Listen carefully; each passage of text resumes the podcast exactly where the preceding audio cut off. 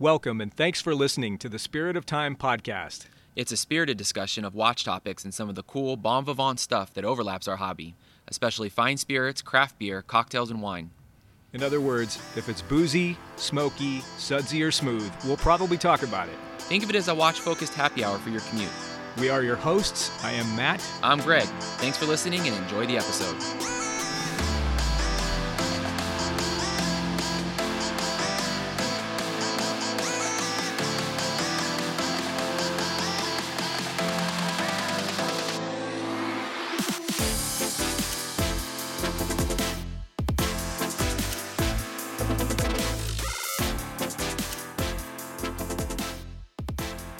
Greg, what is up, buddy?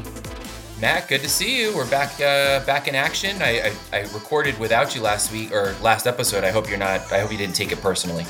No, it's all good. Although I do wonder, you said something at some point about like uh, Zakir being better looking than me. So I, I uh, was, you caught that. I thought I maybe I, would have edited or dumped on the audio for that one. I, maybe I thought the, the the camera, you know, the recording was off, but damn, it made through. Sorry about no, that. No, that's all right. That's all right. Z- Zakir's a good looking dude, man, and that was a good episode. Um, a lot of traction early, early with that episode, which is really cool. I think people have a good appetite to see what's going on with that guy and people like him in the in the small watch space. You know, basically brands like you know Haim and and Bausel and Mark II. Everybody's got a, a big appetite for that stuff. Yeah, no kidding. You know, we're just past all the watches and wonders stuff, so you know, I think it's a lot of fun to see what's out there with the quote unquote big brands and some of the stuff could be pretty high end and so there's you know the opposite side of it. It's kind of refreshing sometimes to see things that are you know a little bit more um, you know geared toward enthusiasts and and maybe don't have carry all the same uh, price tags. So um, lots of fun. Yeah absolutely. So the gist of this episode is we're going to spend the next three and a half hours basically debriefing watches and wonders and we're going to talk in really really like minute detail about the latest like nat's ass change to the specification of every Rolex reference this year. What do you think? Sounds good. As long as you put Rolex in the title and all the hashtags, it should get plenty of people on board. Yeah, no, just so if you haven't already stopped, uh, listener, we are we are not going to do that. We're not going to do that. We are actually um, going to cut through the small talk today, kind of skip the usual weather stuff, and just get right into it because we have a special guest and a really unusual guest for I think the typical watch podcast. We are joined by John, last name redacted, also known as Mosquito Boat from Instagram. John, how are you, man? It's good to see you. I'm good. I'm good. Thanks for having me, guys. This um I you know, without getting any, too far afield, I feel like we've got like a pretty good like uh cool mustache convention here on the video. you know, I'm gonna I'm gonna shave like a point into my Van Dyke. John's got the awesome like chef from PBR Street Gang. Well, I I have to stop you there for a second. I like to uh call it my Robin Olds. Oh, okay, that's even better. That's yeah, even the, better. The Greg, do you know who that is? I actually don't know who that is. Oh man, okay. That is uh that Robin Olds is like the man's man of uh like basically World War II through Vietnam era US Air Force fighter pilots. I think he, he basically he, he so he was hated by the top brass, but he had the clout because he was a multiple ace. And uh his and this is how he described it his big bulletproof mustache was a middle finger to the top brass.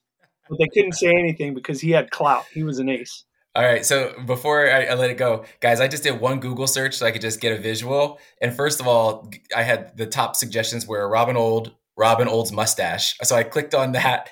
And there's this article from air force times. I, I don't know anything about the publication. And it says mustache march Robin Old's mustache is just a sliver of his story. That's uh, I'm in. You've already got me in. yep. Well, you know what? Okay, so this is just one reason though. This is like a perfect encapsulation of why John is like such a great guest because um you've you've seen that, right, Greg? You've seen sort of that image and there's there are a number of iconic images of Robin Olds kind of coming out of the the cockpit of an F4 Phantom um you know, either during his time there, he was famous for a particular operation. There was a, uh, a basically a, a, a big offensive counter air operation called Operation Bolo, and uh, they basically they shot down a lot of uh, a lot of MiGs in North Vietnam or over North Vietnam. but you know that's the kind of thing that people love to see on feeds like our friend Serge or you know the uh, the Ristorian you know where they've got like some kind of a, a, zoom in thing like what kind of watch is that guy or a guy like that in that era wearing? And john just basically in 30 seconds caused you right to have a, a little light bulb go off over your head where you had to look into this. And it it it basically it draws you in right? It sucks you in. And that is what john's feed is all about the mosquito boat feed. It is uh it's like addictive for people like us who are into the vibe so that's John, why we're super stoked to have this conversation and to sort of get to know John a little bit better. And and uh, I have a feeling that he's going to you know draw a few more people in throughout the uh, the course of our our conversation. Yep. So, hey, before we go any further, this is a watch podcast. Why don't we do the risk check, poor check? Do you want to start us off, Greg? Yeah, I'll go ahead and start. I was trying to think, you know, whenever I think about what to wear for for these things, I try to consider if, if it's not already on my wrist, I try to consider maybe who we're talking to. And so I don't have a lot of like sort of heavy duty tool watch stuff in the in the in the box these days. Um, but I have uh, my Bausel now that you mentioned it earlier, Ocean Moon Four uh, dive watch. Kind of hard to see on the reflection here. Uh, I've got it on this uh, green sailcloth from Strap Habit, so it gives it a little bit of a technical, you know, technical look with the the black uh, PVD, black face. Uh, this is a, a, gift from our friend Jason. This has got the Mission 1530 um, etched into the case back, which was sort of a, a gift that he put together for mostly the the producers of the four brands that are going to be doing the single barrel project that he's been a part of and probably should be released pretty soon. But um, but I also thought about it because uh, we had a chat with Aaron and Jamal from Bausel uh, just not too long ago, and uh, all around their mil spec collection. And I just thought it was a really cool uh, tie-in. You know that that's you know veteran veteran watchmakers, you know uh, veteran vets on the uh, design team, and then proceeds sort of benefited you know vets and veteran causes. So all that put together seemed like the right watch for for tonight's tonight's episode. And in the glass, as Matt likes to say, uh, you know, every watch debutante's uh, starter pack includes a Negroni. I riffed on it a little bit, so I made this one with tequila instead, and I, I threw a little bit of Luxardo syrup in this too. And I gotta say, that was a nice little riff. Um, and so that's what's in the glass and on the wrist. Cheers, guys. Cheers, man. Cheers. So, John, do you want to uh, go next? What is uh, on the wrist and what is in the glass? If you have anything yeah, in the glass. So uh, on the wrist, I'm wearing a TR660. Um, I went to the TR uh, just this past week. I, I kind of rotate between about three watches. Um, I went to the to the Tornek because I'll be uh, going out to Frederick, Oklahoma later this week to go jumping, and um, the watch I I would be wearing otherwise is a is a sea dweller, 82 sea dweller that my my dad handed down to me. And uh, last time I was out there jumping, uh, I was on my plane returning back to San Diego, and um, I went to take my watch off to you know put the the hours back, and half of the bracelet was still laying on my thigh. And by the grace of God, the clasp held it on. I could have lost that watch on a jump. I would never have found it in the drop zone. So I've uh, kind of made this commitment to myself. I'll never, um, I'll never jump with that watch again. And if I do, it's got to be heavily riggered tape to my to my wrist. But um, yeah, so it's the the TR660. On the side, I uh, I've got a, a uh, Waltham Clock Company uh, wrist compass from the Vietnam era. It's brass. Um, kind of a cool look. When I was a young Marine, all the cool guys had these little compass watches uh, on the band and uh, you know as i grew older and got more interested in the vietnam stuff and would look at it you'd see more and more of that stuff and uh, i was pretty particular with this being the tr to uh, make sure i had a uh, waltham compass on this wristband so finally came in i have another one but it's dead stock still in the plastic unopened and i didn't want to use that one so this came in this week going jumping. That's what I got on the wrist. In the glass, I got the uh, Dickel eight year. Um, I'm not not too particular about my bourbon. I, I mean, I can't give you a rundown on what the notes are. I know what the flavor of bourbon is, and I know that my go-to is either Makers or Dickel. So uh, that's what I got in the glass. Dude, that works. I love that choice. And just for, I think a lot of people in our audience are going to know what you're talking about as far as, as the watch, but I just want to fill in the blanks. When you say TR, that's the Tornek-Rayville. This is the the Bill Yao sort of resurrection yeah. of that brand. Um, that's a fantastic watch. I finally got to see one of those. Greg, you and I were ships in the night at that event, but um, the uh, oh god, the guys at Notice, uh, yeah. what is it? Intersect. Intersect. Uh, mm-hmm. I really like that watch. That is a really really cool. So I'm a a, a Blancpain.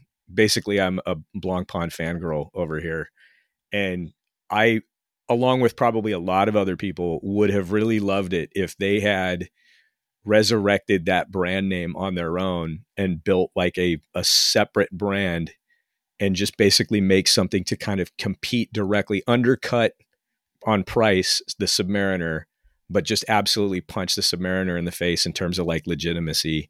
Say, right. you know, um, but I'm glad somebody's doing it, and that watch is really fantastic. It looks so cool, and I love the fact that it's on that with the the Waltham piece, you know, for the compass. Um, I've got the little clip compass, you know, that you get. I think uh, I want to say mine is, um, well, it's just one of you know one of the major compass manufacturers.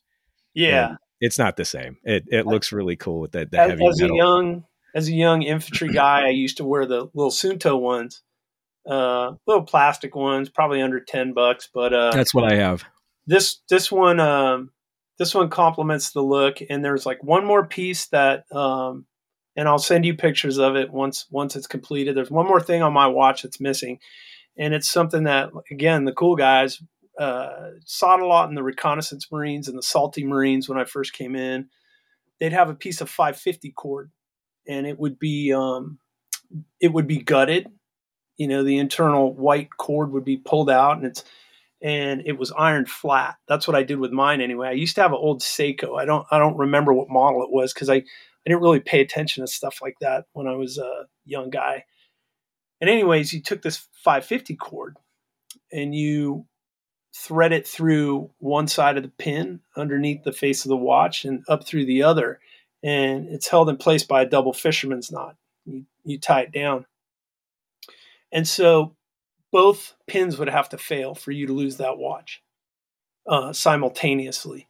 But it was a way to, uh, it's called a dummy cord in the Marine Corps.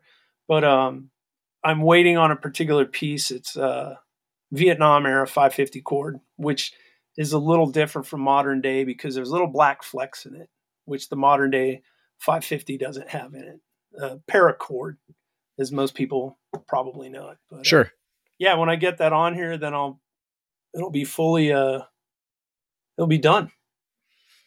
Yeah, that's that's awesome. That is like vibe complete. Rounds yeah. complete on that watch. And talk about That's, full circle from the the sea dweller, you know, story that we just talked about too. there you go. Yeah, totally. Well, hey, I'll I'll round us out. I um I also tried to figure like, hey, what would be best to pick as a watch to wear, you know, given our guest this evening. And I had a couple of things, Greg. I was probably I spent maybe 30 minutes thinking, okay, I'm going to go out to the safe and dig out my, you know, my Tutima military chronograph. So this is um John, this is a a German brand with kind of this uh, a historically significant chronograph movement in it. And unlike most chronographs, instead of having these tiny little subdials where you have to read the elapsed minutes and elapsed seconds on the chronograph, it's got a center mounted chronograph minutes and seconds in like blaze orange. So it's it's basically the same size as you know the minute and uh, uh, seconds hand, the full size.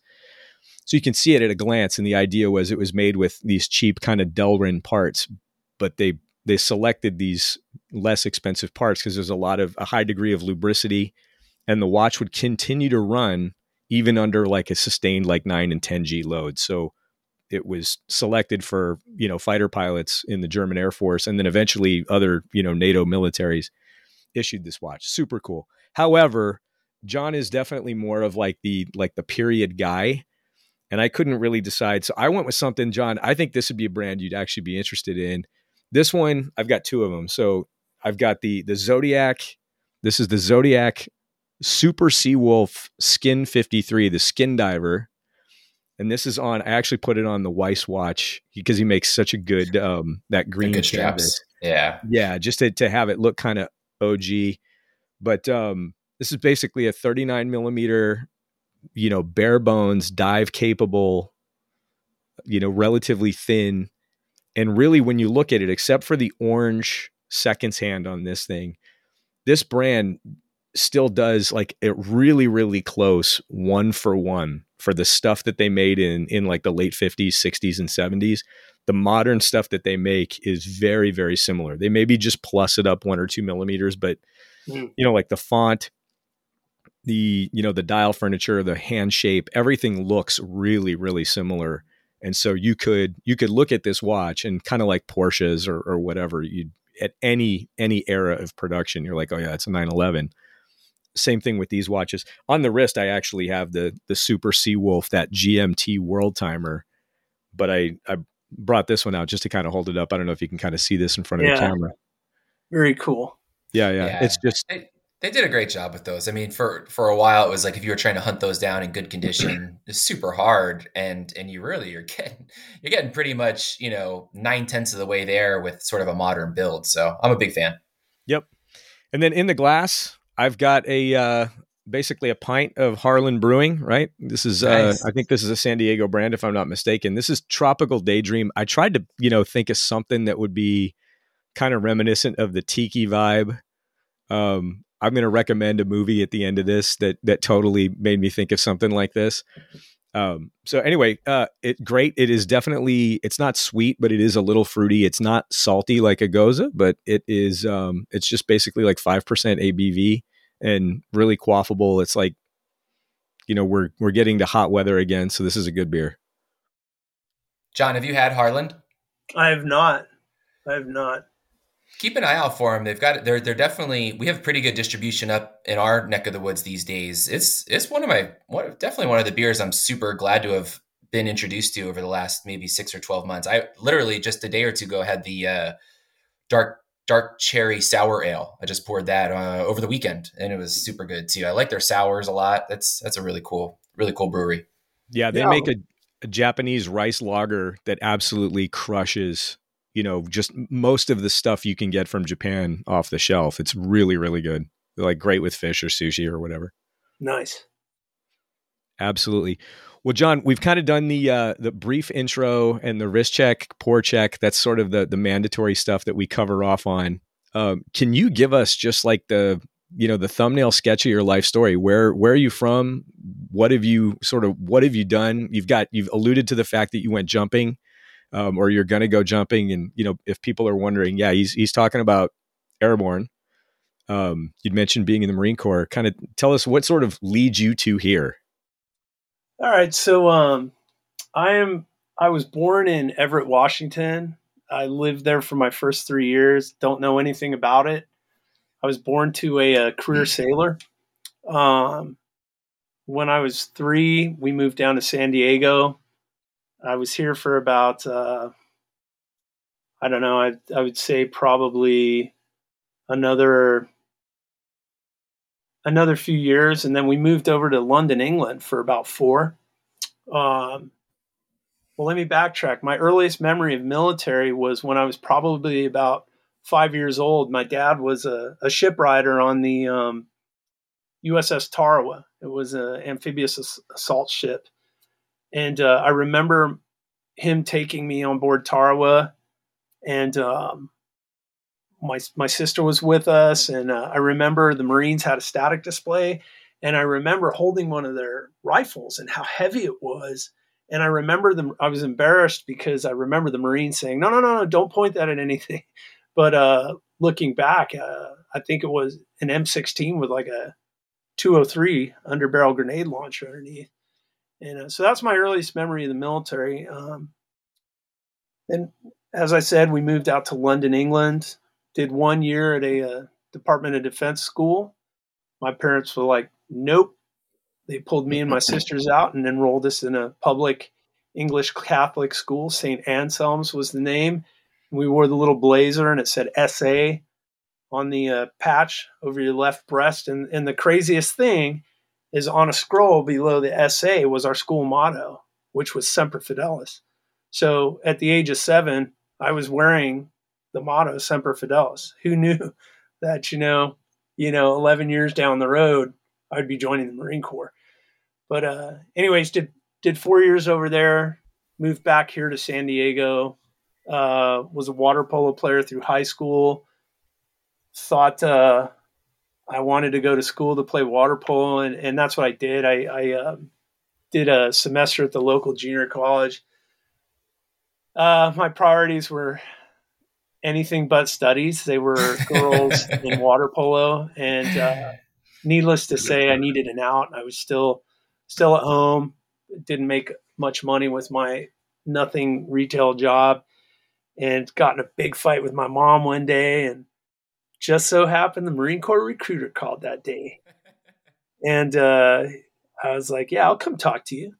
I went in there, signed up. I came home, told my mom she was shattered, bawling, and uh, that was uh, that was I think in October of '92, and um, I was supposed to ship the following summer. Called the recruiter, and I was like, "You got to get me out of here." And uh, by December, I was uh, off to boot camp.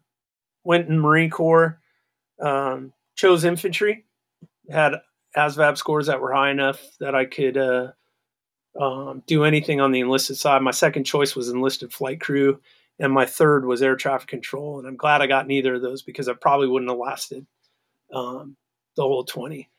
Uh, after that, um, you know, came back to San Diego. I retired out of Florida, as a matter of fact, and uh, you know, got let down.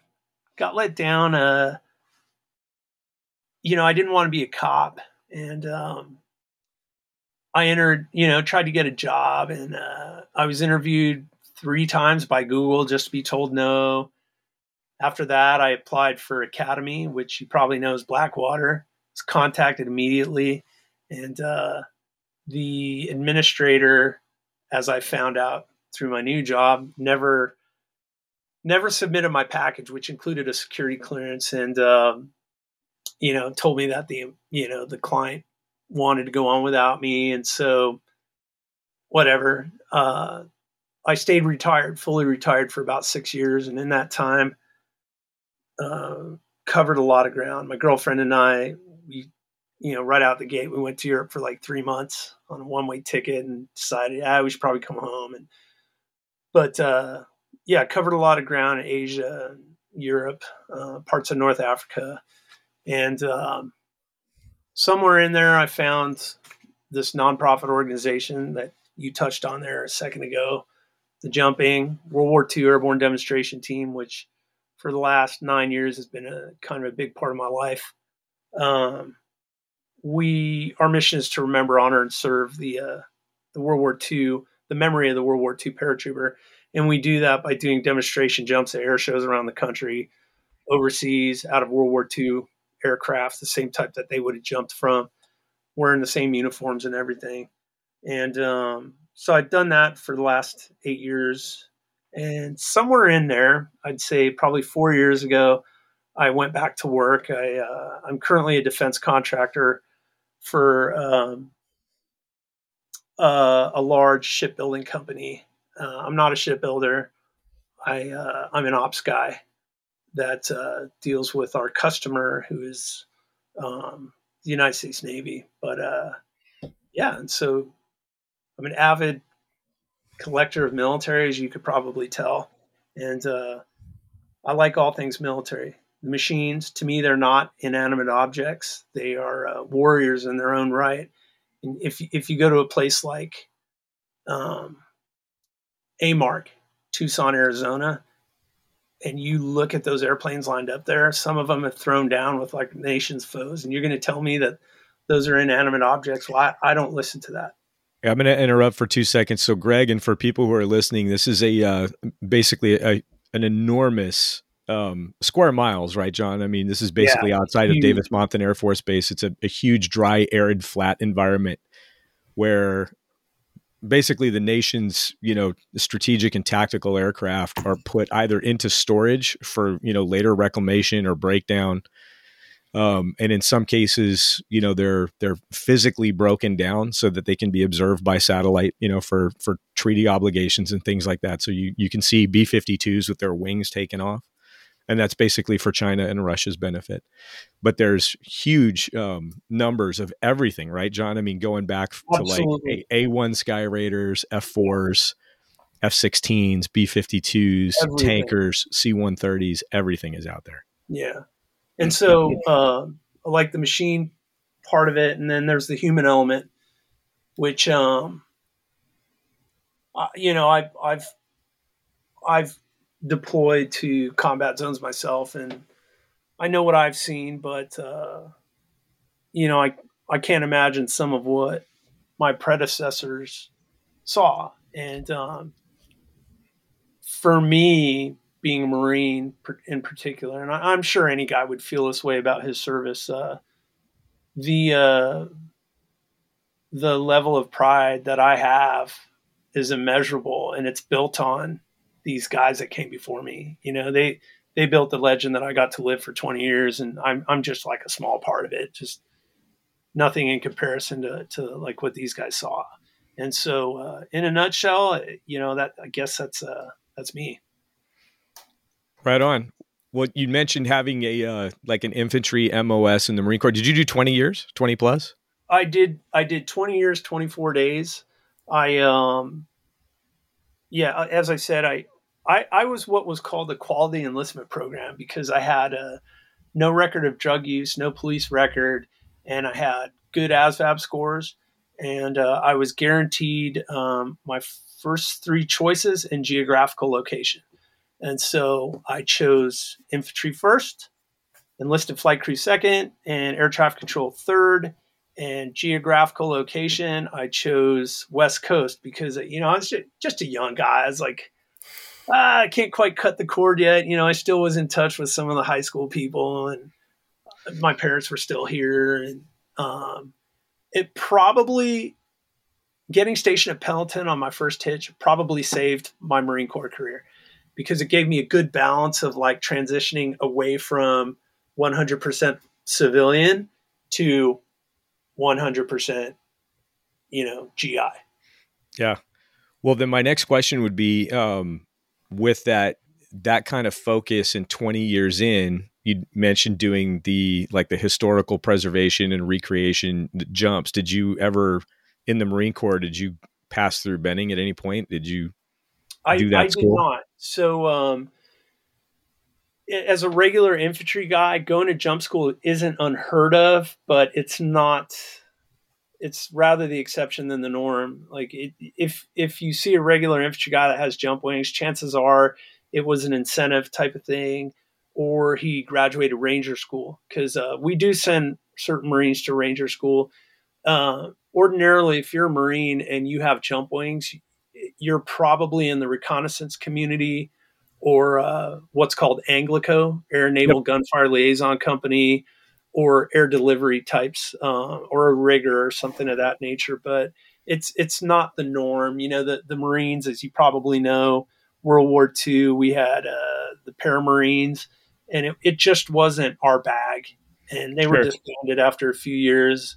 And um, there are still Marines that are airborne qualified, but uh, really kind of a an army army thing en masse. So I was uh, what they call a leg, um, a non-airborne qualified guy my entire time in, in the Marine Corps, and you know what?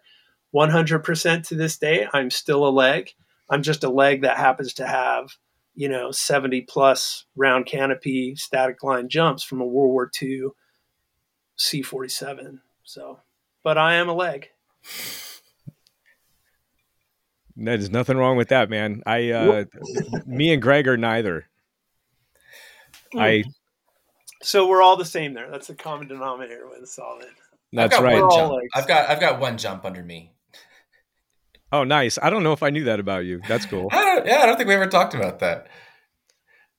Yeah, one of these days, I uh, I've had the discussion with Trish, and I've decided that we're we're I'm going to stay married so I'm not going to pursue that. I think that's the right choice. Although I'll tell you, man, it was freaking cool as hell. Yeah, yeah, yeah. Well, hey, we're going to come back to the jumping thing in a second because we, I think we sort of put it together that we have a, a, little bit of a connection on that. But what is the deal with the title, what, mosquito boat? How, what's, how does that come about? So I don't, I'm not exactly sure. Maybe, maybe it starts with my old man. So, um, told you my dad was a career sailor and, uh, the guy volunteered for Vietnam and he operated on the premise of, well, I joined the military and the nation needs us. He was an E6 at the time. And he's like, if a guy joins the military, this is his purpose. So he was a signalman, skivvy waiver, as they, they called him in the Navy. And uh, he said, uh, I'm volunteering for Vietnam. And so they sent him to the Brownwater Navy. He was a PBR boat captain. So if you've seen Apocalypse Now, my dad was a boat captain on those. Um, so I knew about these small boats. He was a craft master. And incidentally, my first unit, I was assigned to a raid company, Alpha Company, 1st Battalion, 4th Marines.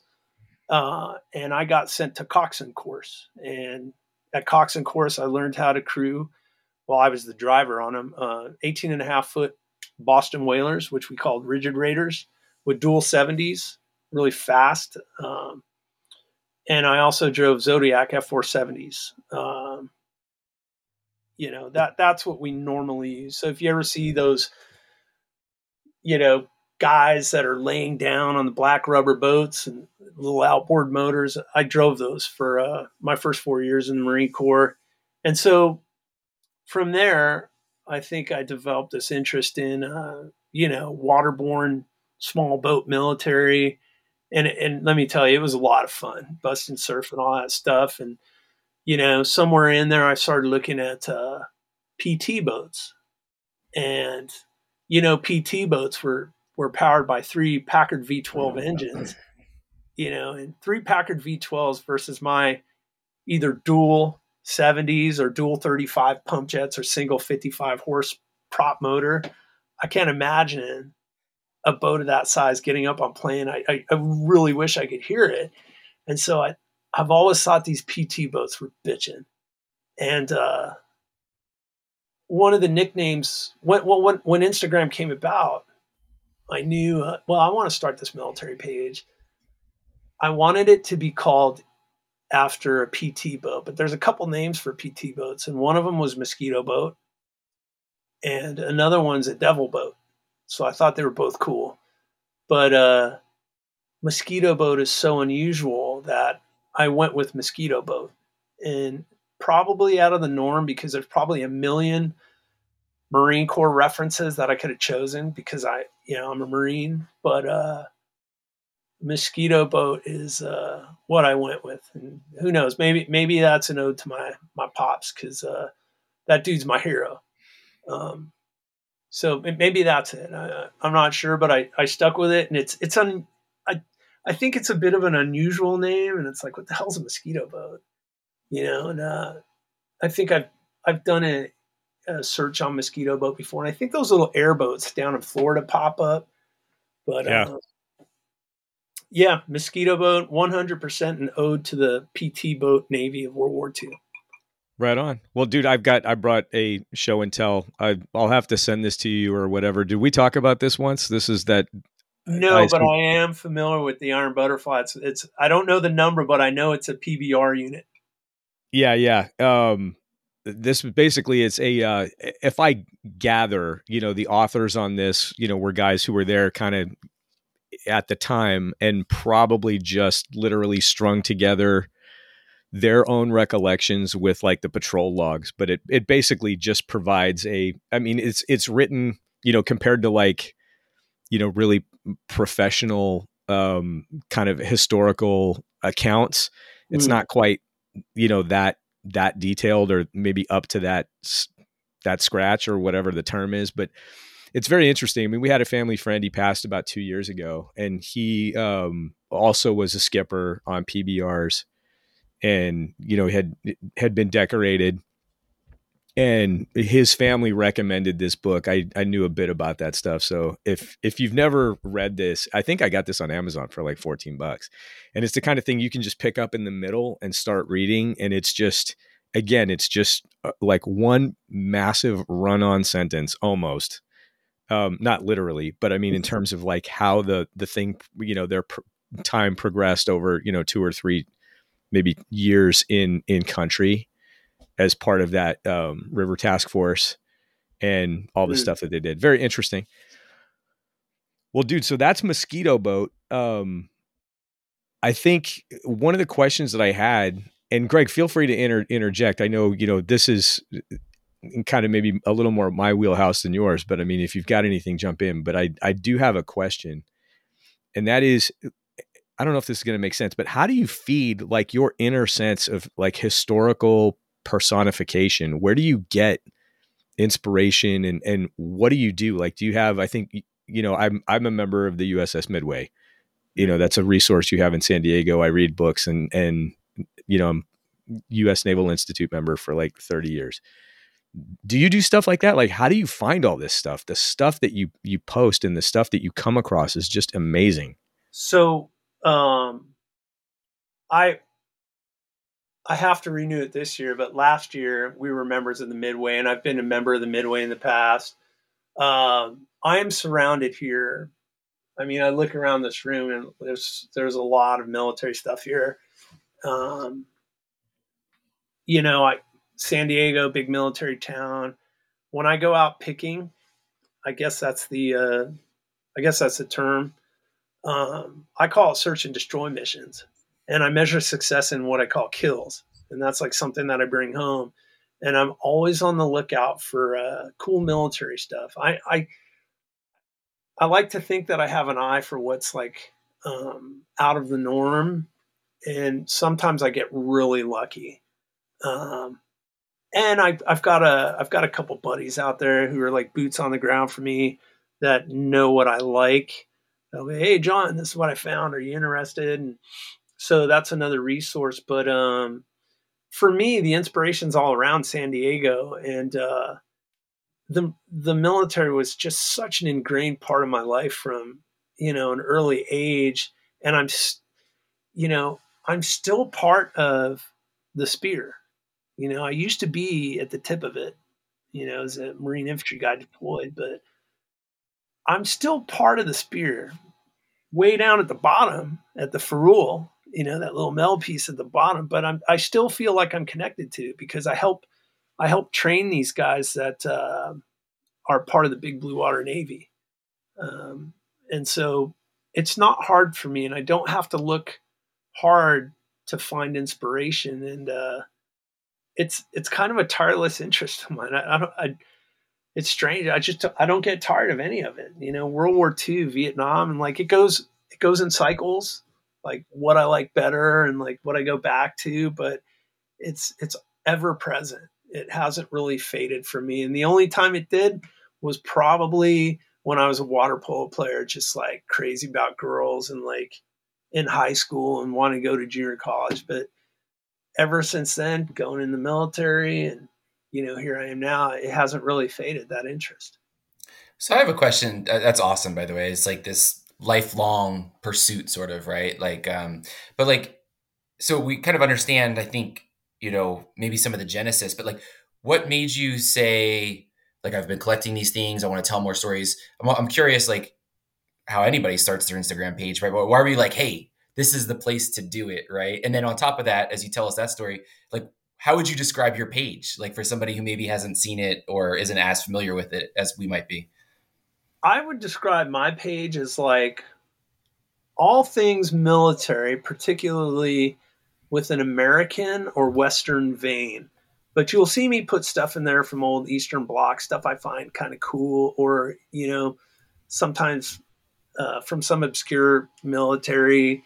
But uh, I would I would just call it a um, kind of a cornucopia of like military stuff. And like lately, I've I find interest in the people, like be it their gear, their equipment, something that uh, that is out of the norm or nine times out of ten from a bygone era.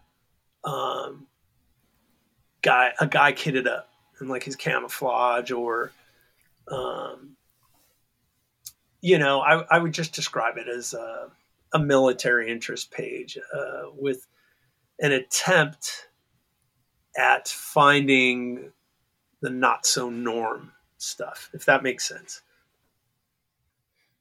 And what brought you to to that medium? Do you think like was it just the visual aspect of it? Was there other people and buddies that you had already connected with on there, and it seemed like the right place to put it? Like how did it? How did the page actually start? I, you know, I think uh, I had a different page. I still have it. I I just I never go there. There's probably a handful of posts. It was my personal page. Like, you know, there's probably like 12 posts on there. Um, nothing military really, except for one of my dogs at the time was like snooping around. I have this M60 machine gun that's demilitarized, but it's like one of my prized paperweights. That's like the only military thing on my former page. And so uh, I just wasn't that into it because, you know, I'd had Facebook and it just kind of seemed like the same thing. And, uh, but then, I, you know, I think there's some kind of truth to like, um, you know, people like I don't know, inspiring or influencing other people. And, you know, like, uh, it's, it's, it's kind of a good feeling when you put something out there and people like it. And, uh, you know, another part of it is like, if you look through my feed, you'll see like, you can find stories on young KIAs and like, uh, guys that were killed, um, or guys I knew, uh, and I I like to bring attention to these guys. You know, um, I can think of a post I did a few years ago on October 23rd. Uh, you know, that's when the Marine embassy was, or the Marine barracks rather, in Lebanon, Beirut, Lebanon was bombed, and I, I, you know, I went through and did some research and found like a handful of dudes who were like nobody remembers, you know, except the dudes that were there probably. But you know what? My hope is that maybe three or four hundred people looked at my page and they know this kid's name whose life ended in Beirut, Lebanon. He was 18. And, you know, at my current age, that's so sad to me. You know, like the, I, I realize how young 18 is. When, when you're in it, you, you really don't. You know, you think, you know, you've been around, but dude, you haven't tasted life. You're like 18, man. But, um, yeah, so you know, it was just a combination of things, and it was a way for me to stoke my interest, my natural interest in in anything military. And uh, I mean, I I learned so I, I learn a lot from Instagram. You know, uh, there's people that shoot it down or whatever. Well, I don't care. It to me, it's a it's an awesome resource for information, and I enjoy that about it. I learn a lot, not only from doing the research on my own, but mostly from other people. You know, like what they post. So I think it's a it's a good tool in that regard. So that's how I started yeah, I think, it. I, I think there's a, a, huge difference, right, between the experience, the user experience, and the value you get as you know, forty and fifty year old grown ass, you know, man and or woman, maybe not and or uh, or woman, um, has a probably completely different take, a different experience, and you know a lot of the negative stuff that you know a 14 or 15 year old kid would probably encounter. For us, it's like you know it's just it's very easy to separate the wheat from the chaff mentally. No, it's a it's a good point. Um, you can you can certainly learn a lot if you have your your eyes open, and it's a visual medium that you can dive into. It's very cool. Absolutely, and you know, um, it's on you what you want to expose yourself to. So if you don't like something or someone, the way they talk to you, hey, you have the power to get them out of there. You know, you have the the power to choose what you want to see across your feed. So, right on. Well, dude, um, I've seen this is just stuff just off the top of my head, not e- even leaving out the stuff about you know the the jumping and stuff like that, but I've seen from you stuff like you know historical garb um you know edged basically tools edged weapons uh you know old you know vintage firearms. I used to have a garand. I wish i still had it. Um you know that kind of stuff. Do you do you ever think i mean you've got a couple watches you've alluded to at various points i you know i recall you talking about having had you know a, presumably a mechanical seiko. I think you had some of the cool guy watches from the past 20 years you know Suunto and uh you know maybe big garmins and g-shocks and stuff like that that a lot of you know service members have now. Do you see at some point you know watches ever kind of grabbing you the way the other gear has? Because i mean in in eras you know gone by a mechanical watch in particular was something that you kind of had to have because there there was no reaching into the phone you know pocket and checking your iphone or you know having some kind of digital reference that was super accurate everywhere you went you know in theater or on deployment or whatever. Everybody had to have a watch even if it was a cheap watch. Is yeah. that something you, you you could see yourself ever getting into or into more? You know i uh I could see I could very easily fall into that. Um, I, I I have four watches. You know the uh, the first the first one I really got was uh, outside of that Seiko I wore as a young infantry guy that I have no idea where it is. Um, I have a uh, that Sea Dweller that my dad handed down to me. After that came a uh, uh GMT two that I bought when I was out in the Caribbean after my Iraq deployment, and then um, my dad gave me a uh, a watch that he bought when he was in Vietnam from the ship's store. This is a, a uh, Tudor Prince. Oh, cool! Oh, dude, with the yeah, oh, these that, are Elonga. This is an Olongapo bracelet. He had these yep. made um, before he actually was promoted to Master Chief, but um, you know, I had this one and then the TR came along. And, uh, you know, I guess it's Instagram that, you know, introduced me to the nomenclature of Captain Willard's watch and, you know, 6105, 80, you know, 8110. Like, God damn, that's a nice watch. I, uh, you know, I think I might need one of those. And then I start reading about other watches. Like I've seen the, um, the Zodiacs and, the the the the name Devil Diver for Caravelles like they had me and I was like, what is this Caravelle? Like Devil Diver.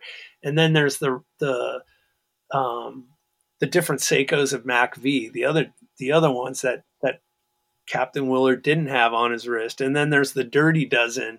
So I I have been exposed to like some of this stuff and um I could see me going down that rabbit hole, but uh I tell you, I uh, I have so many interests related to military that I almost purposely try to turn a blind eye to it because it is it is an expensive uh, endeavor, um, but you know it's it's also one in which I don't think you're gonna I don't think you're gonna lose your money. I think it's a worthy investment. So um, I could definitely see myself um, getting more involved with watches. You know, I again I go in cycles. Like uh, I I thought I needed like a uh, Kermit flat four um, there for a while, and and interestingly enough,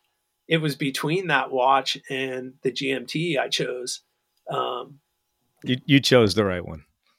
Yeah, yeah, when I did. So, anyways, yeah, I, I could definitely uh, get into it, but I'm probably suppressing the urge to uh, to to get these watches. But um, yeah, I, I could definitely see myself uh, going down that rabbit hole. You're you're wise. You're very wise. And I love what you said because I think I've thought it in my head, but I don't think I've ever verbalized it before. Like I thought I needed this.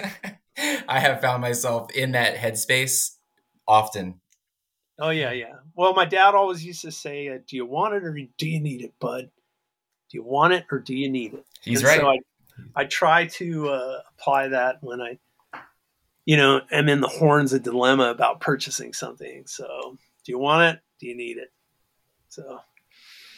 Well, as you say, usually, you know, especially with stuff like uh, the watches you have, I mean, you've got it's a, a small quantity, but those are like legit heavy hitters, right? That that Tudor, I you'll have to post pictures of that sometime on your wrist because that thing is, and maybe you haven't, I just haven't seen it. But for people who are listening to this, people, this this thing is magnificent. It's it's so baller. But you've got that, you got a GMT, you got a uh, a vintage Sea Dweller that's amazing, and then now kind of a you know a, a daily companion in that Tornek-Rayville. You sort of don't need anything else, but but you really do. yeah, well, I need to stop talking to guys like you when it comes. To- yeah, that's your that was your first mistake. yep, yep. Well, hey, uh, so I've got another question. This is sort of random, but Greg, you will probably remember. Um, I've mentioned this guy once or twice. I think once when we had Cole Pennington on, he, we were talking about this uh, this cool old cat that he met up at the airport, knocking around at the airport up at uh, Paso Robles.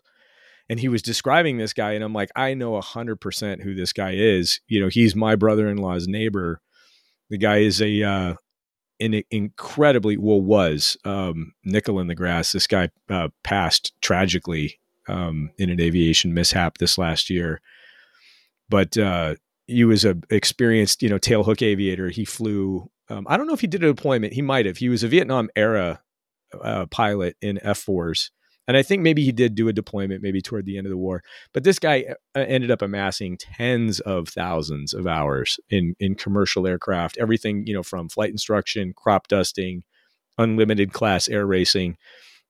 And I posted a picture of one of the airplanes he's involved with. He doesn't own it, but you know, it's kind of owned by the museum up there. Um, and it's a uh, an immaculately restored C-47 up at the Estrella Warbirds Museum. And every once in a while like i've looked up and i've seen it you know it, it did that. You remember during covid you guys when uh, all over southern california a huge gaggle of warbirds did this yeah. you know big tour kind of around the airspace to kind of because people couldn't go out so they kind of gave an impromptu air show.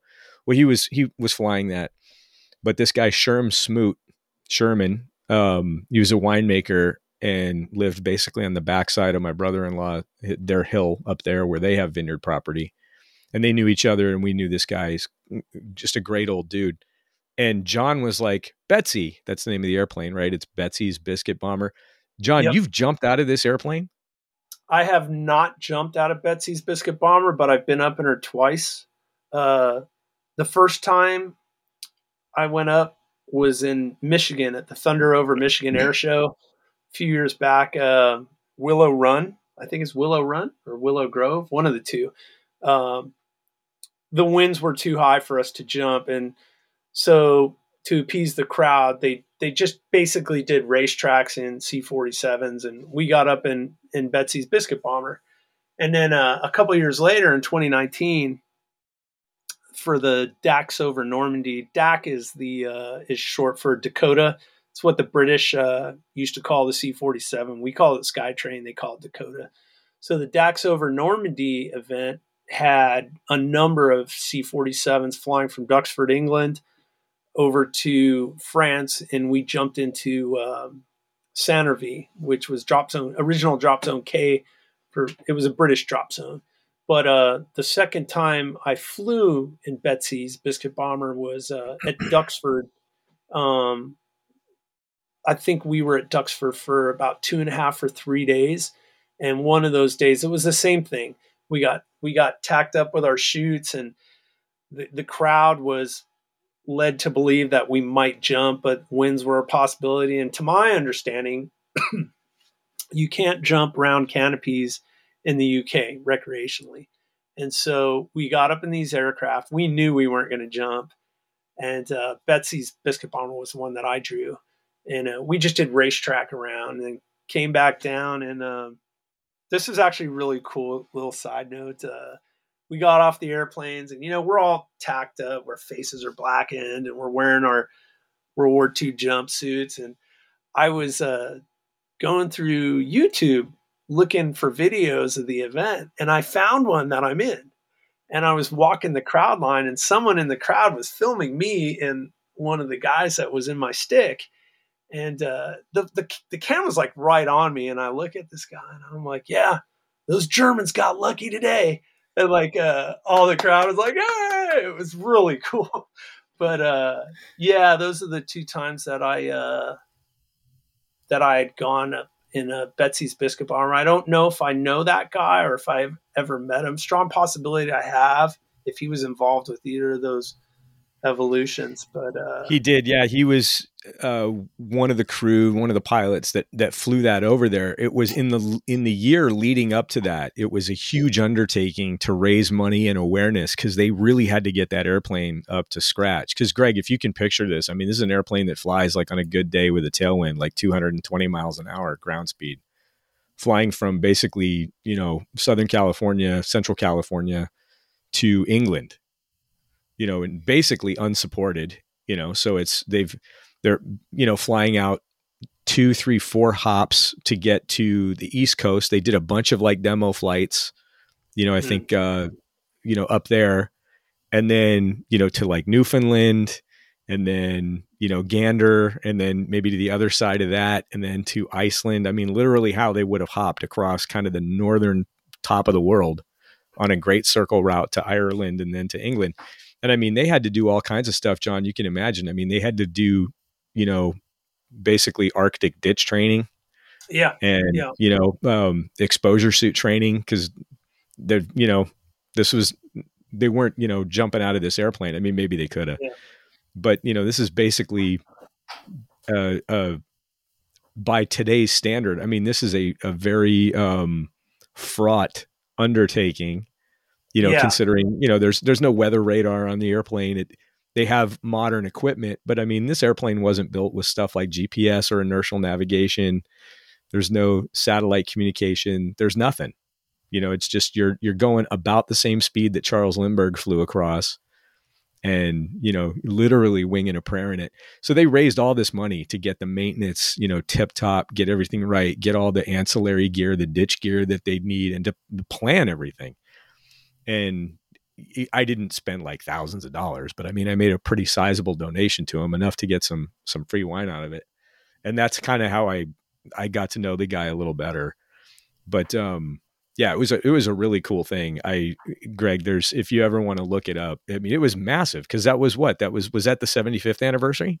It was the 75th, and uh, there yeah. there's actually a documentary about it. I the, the name of the documentary escapes me, but there was a number of them that went over from the U.S. and uh, those guys looked out for each other, like with they had maintenance issues. Um, but I mean, do the math. Would would you want to? Would you want to do a comparable distance in like a uh, eighty year old car? You, you know, could it make it? Yeah, conceivably with a lot of problems, but uh, they did it. They did it, and it's a uh, pretty amazing the uh, the depth of that that mission that those guys undertook. So. Yeah, I mean they flew these things from all over the world, Greg. So there's you know probably, I mean realistically, there's probably a few hundred of these airframes flying, but the ones that are like show worthy and that could actually make the trip, you're talking maybe what was there, John? Probably thirty airplanes there, maybe a little At bit less. Least. Yeah, there's probably about that many. Um, for the mast formation, I don't think we had that many because a couple would be deadlined along the way. Sure. Um, but uh, when we jumped in, I mean, it's it's the largest uh, formation of aircraft I've jumped with. I mean, I've never done it. It's called a mass tack in the military, mass tactical. I've never done a mass tack uh, of not of this magnitude. I mean, I was in the second ship, and well, we when I jumped out, I mean, geez Louise, I look everywhere and I just see jumpers all around. And then I'm still under canopy, and here's another um, another flight of them coming over me, and I'm watching the dudes spill out. You know, a few hundred feet above me coming out, and it's just is incredible the amount of uh, jumpers in the air. So uh, but yeah, it's it was a lifelong memory. I'll never forget it, and uh, hopefully it can be repeated at, at uh, next year at the 80th. It won't be of that scale, but uh, you know, hopefully it's close. Right on, Greg. Did you have something? No, no, just it, it you know, okay. it's incredible to sort of you know, like you said, to understand the the undertaking in sort of these, you know, uh, the events that you're discussing and you know the work that you're doing now with the nonprofit. I mean, it's it's it's sort of you know you're a little bit awestruck just thinking about the intensive planning that goes into it, and of course the execution. You know, so it's it's it's pretty fascinating to hear it from sort of the insider's perspective. Wait, I've got a. Uh, this is a, at least in my mind, this is kind of a heavy question, and maybe it's, um, you know, not not too big a deal for you, but and, and sort of follow me here. I mean, it seems like based on what we've talked about and everything in the feed, I mean, the, the history of things and and sort of, you know, paying the respect to the not just to the history but to the the work and you know the effort the sacrifice of the people who were alive at the time you know whatever time it was whether you're talking about the Vietnam era or World War II or, or going further back. Seems like that's really important to you. I am curious. I don't know if you saw this question. I, I sent this along just to let you think about this. But um, this question kind of implies the likelihood of bearing witness, right, to something, you know, things that are terrible, you know, terrible events. But if you could travel back in time and be this detached, like an omnipresent, omniscient observer to any significant historical event or sequence of events in history. And I mean, because of the nature of this conversation, it's kind of we're talking about war history, but maybe maybe other things. Have you ever given any thought to that? Like, I mean, if you could literally be just a, a fly on the wall watching something unfold without, you know, with the understanding that you know, maybe there would not be the the the massive impact on your psyche, you know, witnessing something. But is there something that you feel like compelled to have borne witness to if you could? So I've always said that there, you know, there's a couple there's a couple times in military history if if there was a time machine I would like to warp it back into. And um, one of those times was uh, the long range desert group and or SAS in North Africa, World War II. I would say more so the LRDG. But when I saw this question, I looked at this question, I started thinking in terms of like my own bloodline and um, Marine Corps wise, that is. And there's probably two eras or two moments in Marine Corps history that I would like to have borne witness to. One of them would have been um, the Korean War, Chosin Reservoir.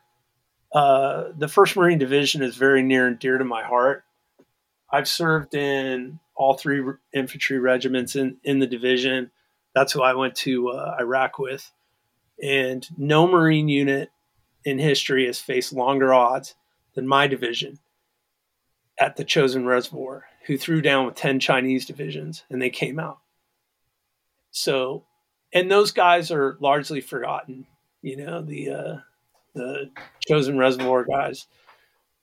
And, and what they did is nothing short of amazing.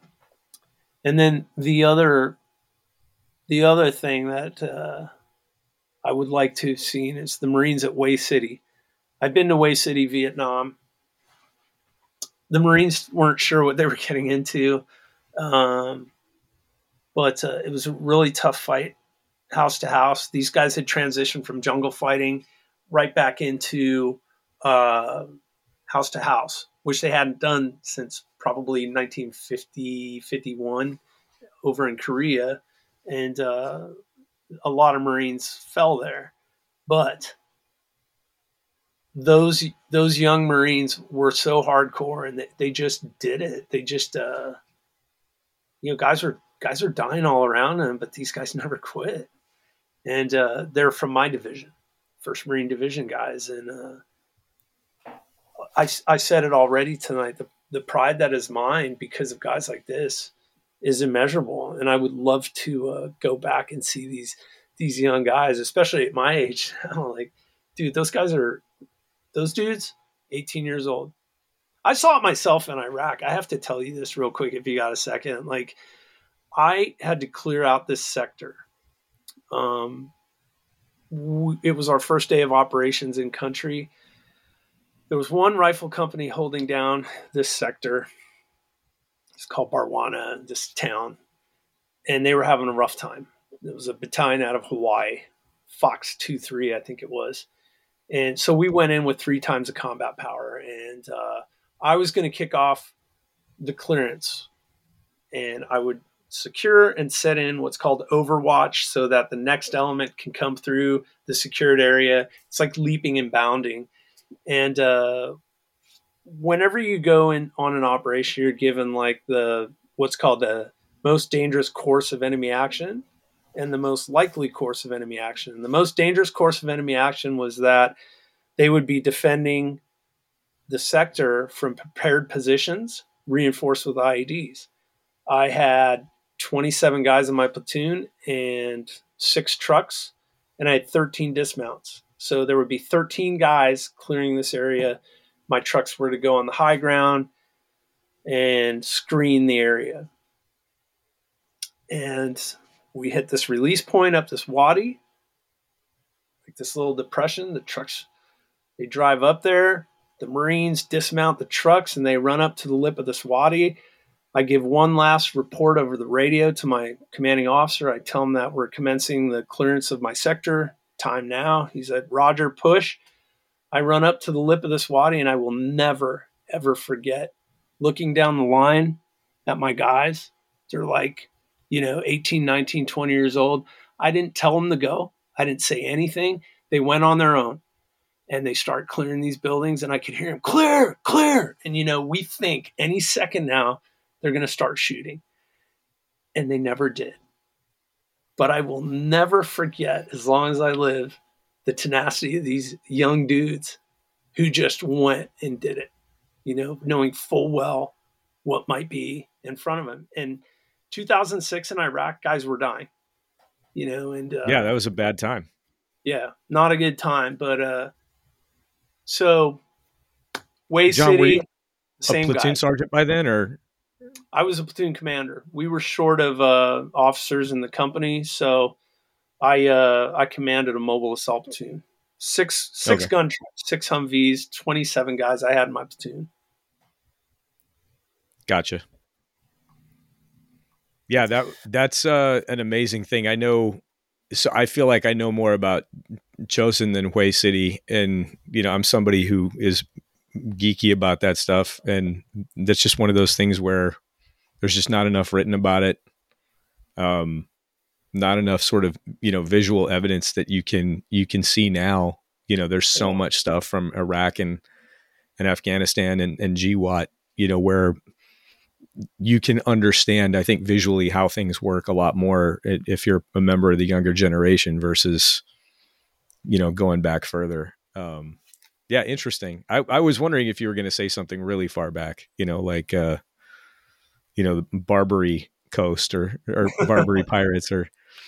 Yeah, I, I love those guys by virtue that they were Marines, but uh, my interest doesn't really come on until post World War One, to be totally honest with you. So, sure, sure. Um, Greg, any final questions for John? No, I, I, it was funny as you were asking that question though. I, was, I, I wondered how John was going to answer, and part of me, part of me was thinking, God, I mean, to to be a fly on the wall with the experience and the passion and the camaraderie that you have would be probably be so damn hard, right? You'd be like, no, I'm, if I'm here, I'm in. you know what I mean? Like, you know, so it was an interesting way to frame that question, but your, your response was really measured and thoughtful. So it was really, really cool.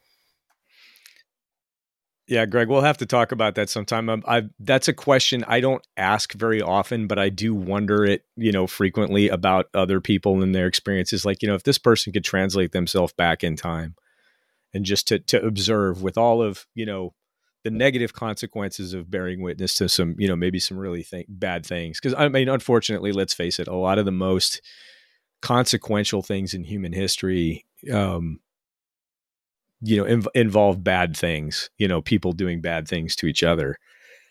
Um, but at at the same time, you know, that's the sort of thing where you know uh, you you get to witness maybe some of the most shining acts of heroism or, or selflessness or or you know grace at the moment of death. And that's an important part of of human history. And every single person right is is an element of human history but very few people are ever you know documented or or seen or remembered. Um, and maybe that's kind of what draws me frankly john to your page because it's just the sort of thing. We have in in the watch collecting space there's sort of a subgenre of interest where you know there's a lot of interest in the historical deeds done by people wearing the watches and to a certain extent you know if the watch was on the wrist of robin olds did did the watch kind of shoot down somebody? No, but yeah, kind of yeah. You know, kind of um, yeah, yeah, kind of yeah, right? I mean, you know, if you if you had the means and you could go out and buy, you know, uh, you know, an F four or an A four, the A four flown by John McCain or something like that, you know, would you do it? And you know, who who wouldn't do that in in our you know area of interest? So if it's the same sort of thing translated down to a watch, anyway, there's a lot of these pages that that talk about this sort of history, and specifically, you know, it'll zoom in on the watch on the wrist of the person doing the thing at that moment in time. And I see your page as being basically the exact same thing, except it's just zoomed out one or two levels of magnification so that you, you know, you're seeing a bigger picture of what's happening. And you know something like the watch or the thing that we're interested in is in the background. But anyhow i love that stuff dude. I love your your tiki background. I totally i have a breezeway at my house. I want to make like a uh, a, a, recreation of it because i'm all into uh, tropical cocktails now that the weather's getting warm again oh, and yeah. stuff like that so well, dude, it was great to finally meet you. Um, at this point, John, usually what we do, and I won't put you on the spot because I didn't think we told you about this, but me and Greg, if we have any like last minute debriefs for people who listen or any kind of recommendations, we, you know, just talk about stuff for like the next two or three minutes. Greg, do you have anything quick that you would want to kind of drop on people as a, a quick recommendation? Yeah, sure. A little bit outside of my usual space of either like uh, you know cocktails or or things like that. But uh, I was in the library with the kids. By the way, like so you know, my kids are four and seven, and um, forgot how amazing the library is just to kill like a few hours with these with these guys. It's amazing. It's like they just you just take them there and let them run around, grab some books, and you get a chance to do some reading on your own too. Anyway, so I grabbed a magazine that I wouldn't normally grab on my own, which was Outside Magazine, and uh, just stumbled onto an article. So this was from the end of January, so this is probably at least a few issues ago. But um, the article was called um, "A Mountain Called Her Home." The uh, the writer, the author is Swati Kirsten Narula, but essentially the story was about a uh, um, a woman Nanda Devi Unsoeld, which I guess is the daughter of you know this legendary alpinist Willi Unsoeld, and it's just sort of this this story about how she's you know they're they're kind of gearing up for this expedition on this uh, you know this this huge crazy you know um, Indian peak, which is called Nanda Devi. She's literally named for the peak, which her father, you know, scaled, you know, before she was born. And uh, it's just sort of this fascinating story about sort of the gear up for this, how this expedition came together in 1976. It was some sort of anniversary of when they had first, uh, you know, um, had done the, the, the first time they had climbed it and uh, just a fascinating story about sort of you know her trying to live in her father's footsteps um, sort of you know the, the, the the play between sort of men and women in alpinism and, and sort of how that played how you know he was this legendary climber his daughter's now part of this expedition they're putting together. It ultimately you know spoiler alert it's a tragic ending. Um, but it was just a well written story. Um, I feel like I've been drawn to a lot of these alpinism stories lately. Unfortunately, they, a lot of them have some, you know, sad endings but uh, just really fascinating to look at sort of the you know the introduction of, women into sort of a, an alpine expedition, sort of this you know family lineage of climbing, um, and uh, just you know really fascinating story. So a couple of, a couple issues ago from Outside Magazine, it's called "A Mountain Called Her Home." Right on, man. I'll have to look into it. All right, so I have something way more lighthearted. Um, and it's a John Wayne movie. And to the extent that John Wayne ever made comedies, this is as probably as close as it gets. Um, John, you may have seen this. Have you ever seen Donovan's Reef? I have not. Okay, so this this might be up your alley. I mean, it, you know, fair warning, it's a little corny, um, but it is uh, Donovan's Reef. This is 1965. It is John Wayne, Lee Marvin, Cesar Romero, Um, oh man, the name of the uh, one of the two principal actresses in this is escaping me, but she, she was huge. Um, and then a couple of you know younger faces and people who you would recognize you know as character actors and things like that and basically the without giving too much away the gist is it's like early 1960s post you know world war ii obviously and it's a, a couple of old salts from the us navy you know who did their service basically in the south pacific they are this thing is filmed in Hawaii. I think it's all filmed on Kauai. So if you can imagine how kind of wild and open Kauai would have been in like 1964. Um, but it's supposed to be somewhere in French Polynesia. And these guys were, you know, they had their destroyer, like shout out from under them. They get, you know, shipwrecked, a group of these guys on this island. And they, you know, you get the sense that they conducted some kind of guerrilla campaign. It's it's years and years in the past but um, they end up settling there. They don't go back for a variety of reasons. They basically stay in the South Pacific. And years and years later, the adult daughter of one of the principal actors in this thing, and I'm not spoiling anything, it all comes out at the front.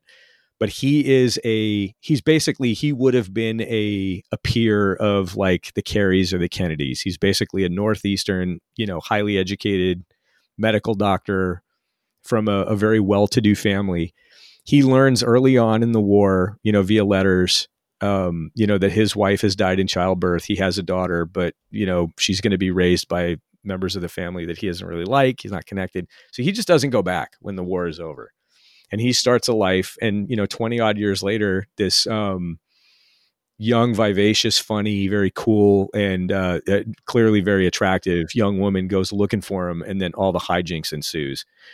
And she goes to you know the South Pacific, and it's it's it's John Wayne, um, it's Lee Marvin. You know, there's a lot of punches thrown, there's a lot of uh, drinking, but it's a lot of fun just because the the vibe is so cool.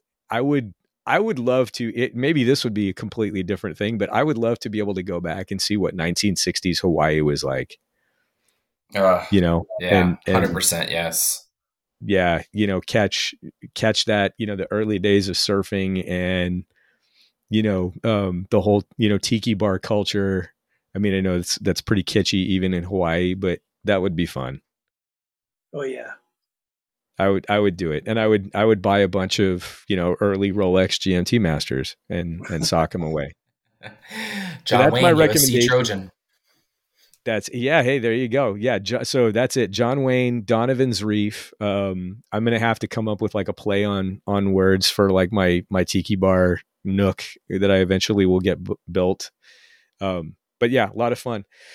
Well, dude, this has been good, John. Thanks. It's it's great to finally meet you. I appreciate you being a good sport. This is uh, maybe not your usual cup of tea, but believe me, there's a lot of people. I mean, you know, Greg, right? Cole Pennington and Serge, and you know, guys like uh, you know our buddy at DC Vintage Watch. This is everybody's cup of tea you know, with like two big scoops of sugar. This is really great stuff. So everybody check out John's page. Again, it's mosquito at mosquito underscore boat on Instagram. And you're going to see just all kinds of just cool stuff for lack of a better way to put it. Really thoughtfully curated visual historical stuff. Well, I appreciate you guys. On that note, cheers, gents. Yeah, this will be our last sip. Take it easy, fellas. Cheers. Thanks for having me.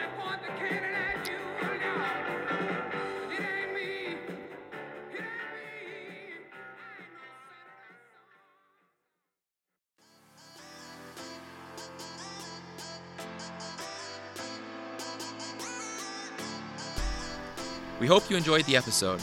Don't forget to rate us on your podcast platform of choice. It really does help. You can find us on Instagram at Spirit of Time Podcast and contact us at spiritoftimepodcast at gmail.com. As always, please drink responsibly. Thanks again for listening. We'll see you next time.